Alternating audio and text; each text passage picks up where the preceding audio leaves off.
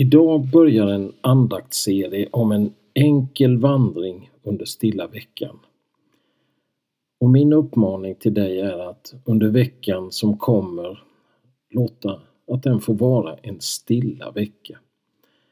Jag är övertygad om att vi behöver detta i den oroliga tid som är just nu. Faktum är att nu är möjligheternas tid att ge oss tillfälle att reflektera över varför vi finns, vad det är vi gör, vad det är som egentligen är värdefullt för oss och att vi kan se vad det är som håller i längden. Låt nu veckan som kommer bli en vandring för dig. En livets vandring, en pilgrimsvandring. Att hitta just hänförelsen, det är att leva i en härvaro att nog en av livets största utmaningar detta att hitta var är min härvaro? Och härvaro det är att vara närvarande där jag är.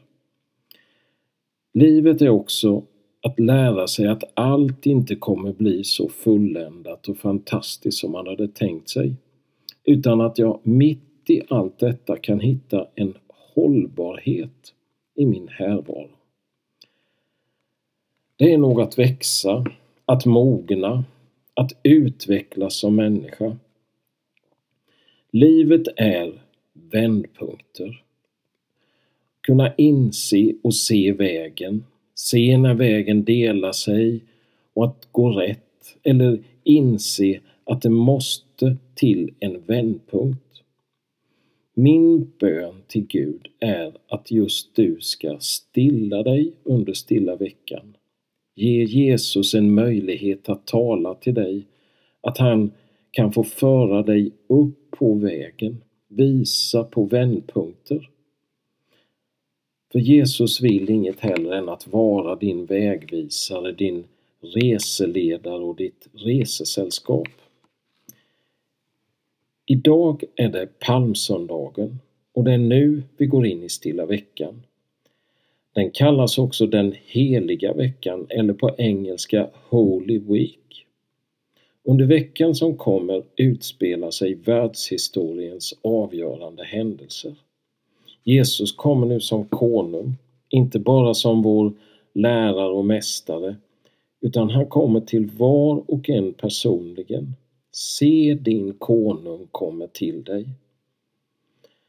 Under den här veckan kommer jag att använda enkla symboler som du kan hänga upp din tanke på. Idag, söndag, blir bilden en spegel. Vi har nog alla hört det där spegel, spegel på väggen där, säg mig vem som vackrast i världen är. Att se sig själv i en spegel är att utforska dragen av liv och av olika erfarenheter i det ansiktet man ser. Man kan stå där och utforska, söka efter identiteten och personligheten i ansiktet man ser.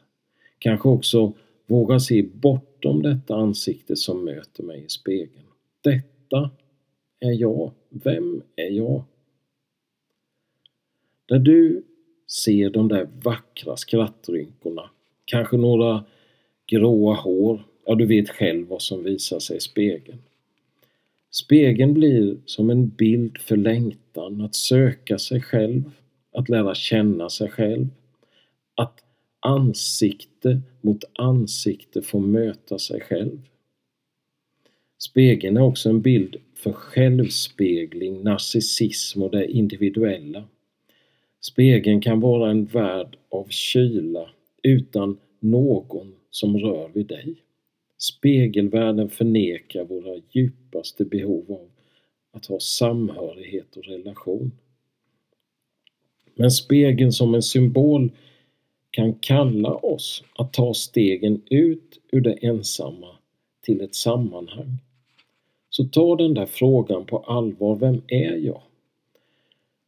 Försök att med en början under stilla veckan starta en och att upprätta relationen med den du ser i spegeln och som verkar vilja bli fri. I första Korintierbrevet 13 och 12 står det Nu ser vi en gåtfull spegelbild, men då ska vi se ansikte mot ansikte. Nu förstår jag endast till en del, men då ska jag känna fullkomligt, liksom jag själv har blivit fullkomligt känd.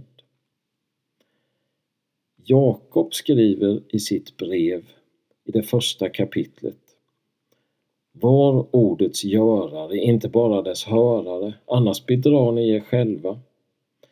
Om någon är ordets hörare och inte dess görare liknar han en man som betraktar sitt ansikte i en spegel och när han sett sig själv i den går han iväg och glömmer genast hur han såg ut. Med en fördel så tycker jag att du kan sätta upp en lapp på spegeln den här veckan med texten Här ser du en som är älskad av Gud. Ska vi be tillsammans? Jesus, du kommer som en soluppgång om natten, som en låga för vår längtan. Ge oss mod att tillsammans med dig se på oss själva med kärlek. Amen. Jag vill också läsa en dikt utav Arne H Lindgren. Han gick in i din kamp på jorden. Gud tog plats i din egen gestalt. Han kände din puls, blev trött liksom du och han älskade dig överallt. Han gick in i din sorg och längtan. Gud tog plats i din egen gestalt. Han grät med din gråt. Han blev ledsen som du och han älskade dig överallt. Han gick in i din nöd och smärta. Gud tog plats i din egen gestalt.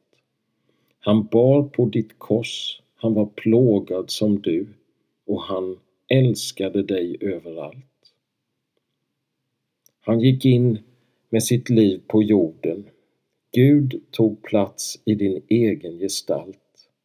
Hans seger blev din, han var frestad som du och han älskade dig överallt.